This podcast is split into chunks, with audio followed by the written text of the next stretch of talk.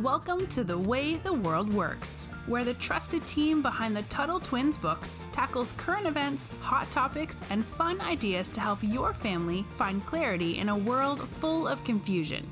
Hey, Brittany. Hi, Connor.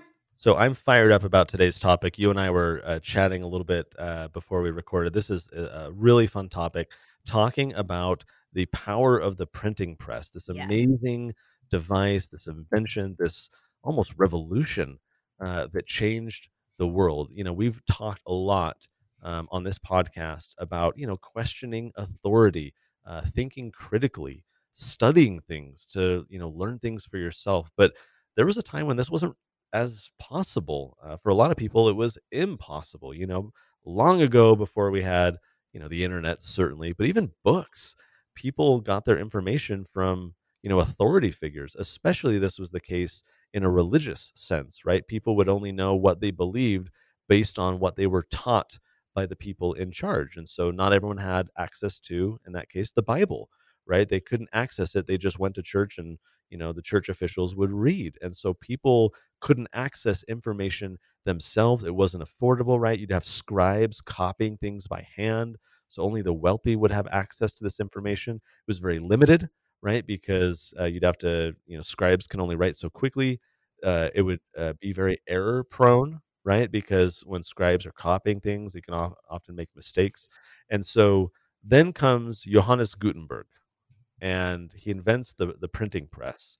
And so here for the first time in, in the history of mankind, information became, you know, accessible to the masses. It was cheaper. There were less errors, right? Because you would get one little uh, print run and run the paper over and over and over again. And so you'd get kind of replicas of the same exact thing. So the information was now available not just to people with power and money, uh, but but to the masses. And so I want to talk with you about how profoundly this changed the world, how how human civilization was just totally impacted by this invention that then started spreading around like crazy. So why is it in your mind, Brittany, that the printing press was such like a, a significant step forward for human civilization? Yeah, well, I think both of you, you and I, as writers, could say how great it is, right? Because nobody would care about us if no one had access to reading anything we wrote. But for me, the biggest key here is it was a decentralization, decentralization of of knowledge, and let's kind of dissect what that means. So, centralized means like one core, you know, body of authority, right? A king would be a centralized leader. A president is kind of a centralized leader. Uh, but information used to be centralized when only a priest had it or only you know a, a king had it. But now you you got rid of that with the printing press. You're disseminating you're spreading this information all across the globe. So now everybody has access to this and information is power. We've heard knowledge is power over and over again from every teacher we've ever had but that is so true because i don't think any of us can really comprehend what it was like to live in a time when we did not have access to information where we had to rely on what a king or a priest told us and just say well we can't really double check so i guess he's telling the truth I mean, I can't imagine knowing what journalism is like today, just relying on what somebody told me, you know? And so I believe, in my opinion, the printing press is probably one of, you know, except for maybe antiseptic or, or you know, sanitizer that kept us healthy, this might be the most revolutionary thing to happen to to human civilization. And, why is it so important, right? Because those at the top, those in power, want to maintain their power and they want to increase their power, right? So when you get control of, of something, you're always trying to defend that control against other people who want to take it away from you, but you're also trying to increase it. That's just kind of human behavior. And so uh, those in power, whether church or government, right? Like in history, you definitely saw these tendencies to want to keep people in the dark. They, they liked being able to kind of control the public, the masses, and make sure that they only knew certain things or believed certain things, that they wouldn't take action, rise up against them. And so it was in their best interest to control information. Well, suddenly comes the printing press, which makes it far easier for people to distribute, like you say, decentralized their own ideas, uh, unofficial sources, right? Who could build their own credibility, which is kind of how we got journalism, right? Kind of these independent uh, watchdogs or reporters who said, "Hey, look, you can trust me because I've been doing this for a while, and people, you know, read it and they they, you know, see that I'm accurate. You can trust me." so we have all these people who independently are able to share their ideas without permission of the king, without even knowledge of the king. And this is why I mean we've talked before about the First Amendment, you know, and and the the uh, freedom of speech and how critical it is that we are able to share ideas. Well, even after the printing press was created, that's how they tried to shut this stuff down, right? Like America didn't happen for centuries later, and so uh, for a long time in the medieval era, even today in other in certain other countries, there are plenty of governments that do not allow for the freedom of speech because they want to control what is approved. You look at China, for example. Ooh, great yeah, that's a good example. example. You know, you speak up against the regime, and and you're likely going to be sent to a labor camp or killed. And so, you know, the the, the freedom of speech to be able to do this is important, but the the the people in control when the printing press came around saw it as a threat because people could now start sharing their own ideas and the the people in control no longer had control of the information. Um, and so you know as, as, i think about it like the, the only recent example not the only but a recent example i can think of certainly is is the internet. However you know I, am a i'm a geek. I i used to be a web developer. I think i've shared that on this show. I used to build websites for a living and i learned how starting in the late 1990s back when you know aol was a thing so some of the adults will remember that you know you've got mail and all that fun stuff. And and back in the day you had to know how to code. If you wanted a website you had to learn html kind of the programming language and so i learned all that and i i built websites and whatever. But you know you had to have a lot of knowledge. It, there was a there was a barrier right?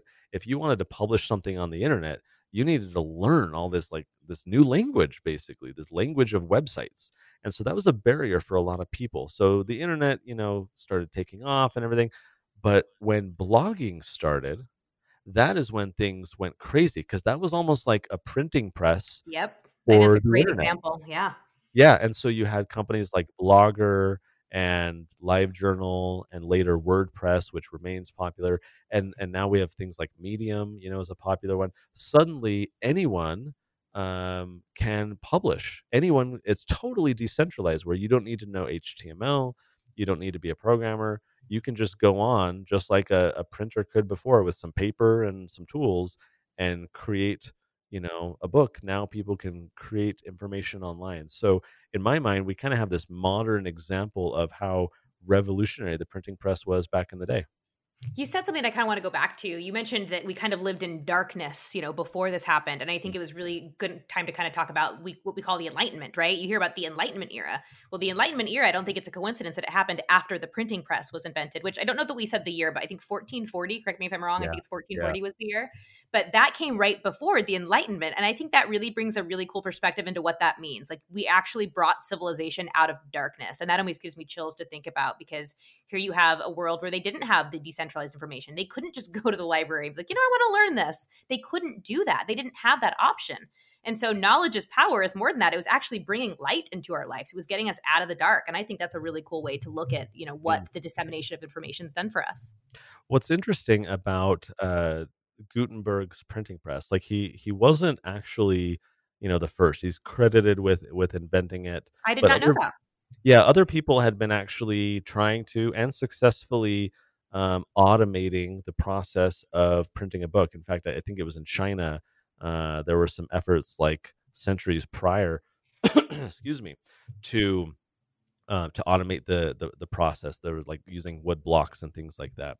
Um, and so he wasn't necessarily the first, but his particular invention, which had like you, you think back in early America, you've seen a lot of examples. Uh, uh, of these uh, in use because of all the pamphlets that you know the, the colonists were producing. So uh, people who celebrate like American history, they often have like recreated you know printing presses. Sometimes I go to like festivals and and, and things like that and someone will have a set up printing press and it's cool you kind of squeeze the thing because the way it worked is there was a like a big screw like a wine press right if you think how like squishing all the grapes and you kind of use force to to yep. press down using this big screw you're kind of turning this plate down on to kind of crush what's underneath and it's that way to print a book right? You've got kind of your your metal type all your letters you ink them up you put your paper on there and then you squeeze it down on top of one another so it, it puts the ink onto the paper.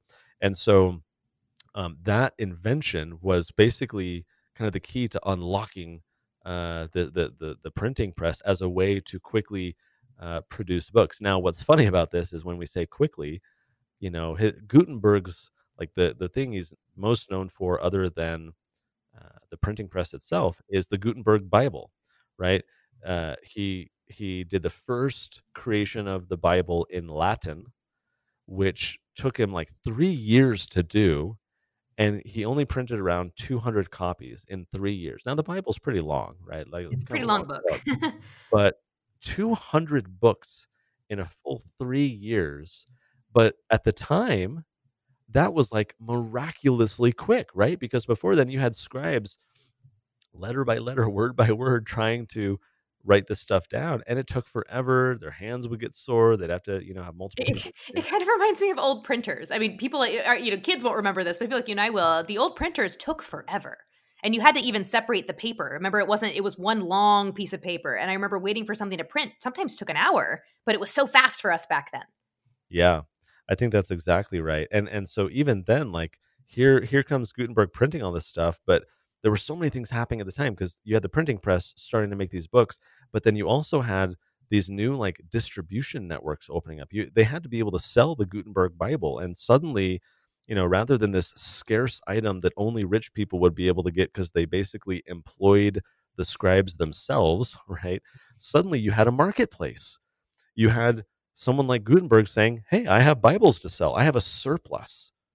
right? Like you can come to me and get this thing because I've made a bunch of them. And that was so innovative because before everything was by hand, you'd have to hire people. So it was only the rich people. And of course, then they'd like, you know, give it to their fellow, you know, rich person as a gift, you know, or whatever.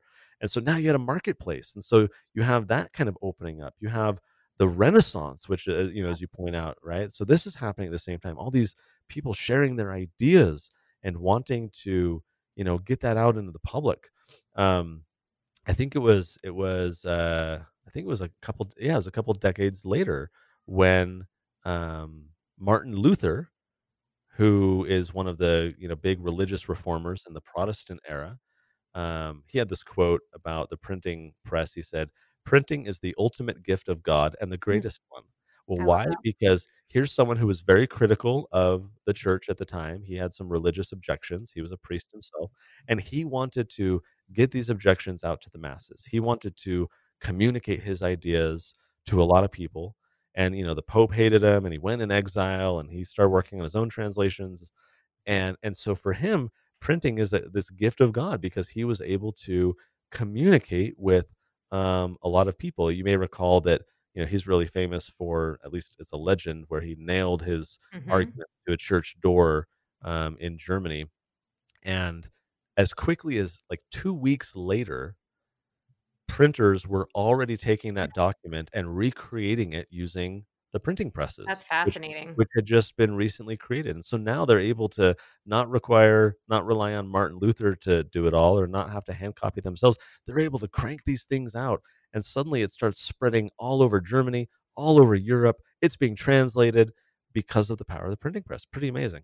It's it, it's so amazing. Like eh, to me, the I think the only thing that really surpasses it since then would probably be the internet, right? That the first time the internet worked because that took everything to the next level. Instead of it taking two weeks or probably eventually, you know, got faster, obviously, you know, the internet now, all I have to do, I mean, I have a bunch of Google Homes in my house. Literally, all I have to do is ask it a question and it answers it. You know, information is so accessible now that I think we forget that it wasn't always that way.